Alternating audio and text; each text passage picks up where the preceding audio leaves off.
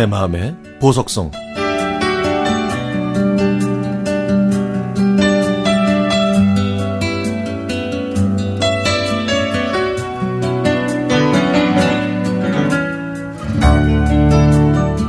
제가 그 친구를 만난 건 41년 전 초등학교 5학년 때입니다.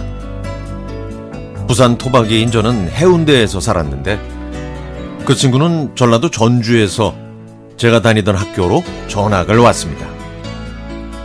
그 친구는 얼굴이 하얗고 여자보다 더 긴 속눈썹을 가진 잘생긴 아이였는데 곧바로 저와 친해졌고 자연스럽게 서로의 집에도 놀러 가곤 했죠.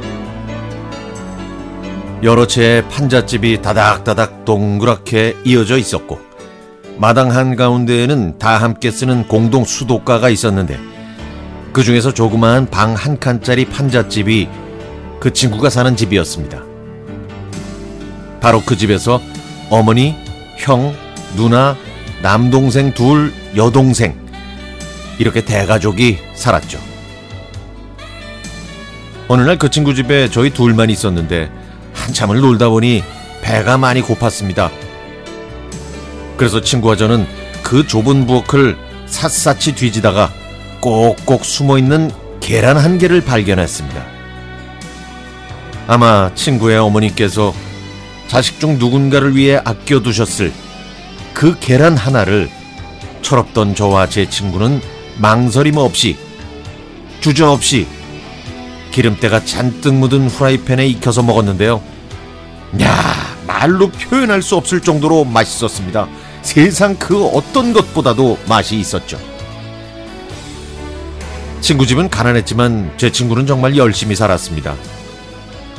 중고등학교 때에는 어두컴컴한 좁은 방 안에서 가족들이 모두 잠든 후에도 촛불 하나 켜놓고 늦게까지 공부하던 친구의 모습을 여러 번 봤죠.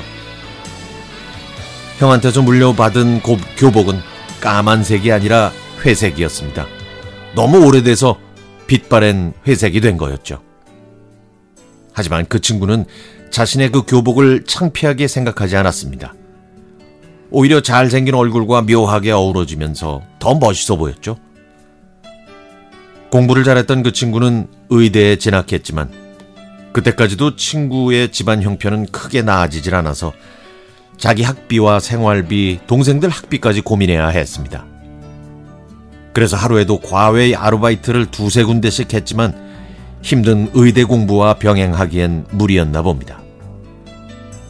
결국 F학점을 받아 1년 더 학교를 다녀야 했죠. 만약에 제가 그 친구의 상황이었다면 희망이 보이지 않는 그 가시밭길을 버틸 수 없었을 겁니다. 그러나 제 친구는 자기가 처한 모든 역경에도 굴복하지 않고 끝까지 최선을 다했고 그 길었던 의대 과정 무사히 마쳐서 이제는 부산에서 제일 인기 있는 소아과 병원 원장이 됐습니다. 이 훌륭한 친구를 포함해 어릴 때 같은 동네에서 살았던 친구 6명과 1년에 한 번씩 1박 2일로 모임을 갖습니다. 올해는 8월에 모이기로 했는데 이번에 부산에 내려가면 그 친구의 어머니, 형, 누나, 동생들도 꼭 만나려고 합니다.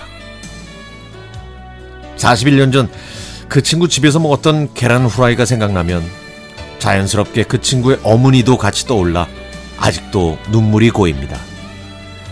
지독한 가난 속에서도 그 많은 자식들을 키우시느라 건강에 안 좋으셨지만 저희가 그 친구 집에 놀러 가면 항상 따뜻하게 맞아주셨거든요. 비싼 반찬은 없었지만 음식 솜씨가 좋아서 김치와 밑반찬 한두 개로도 저희는 항상 맛있는 식사를 했습니다. 이젠 편안하게 사신다고 하니 활짝 웃으시는 그 인자한 모습을 꼭 뵙고 싶네요.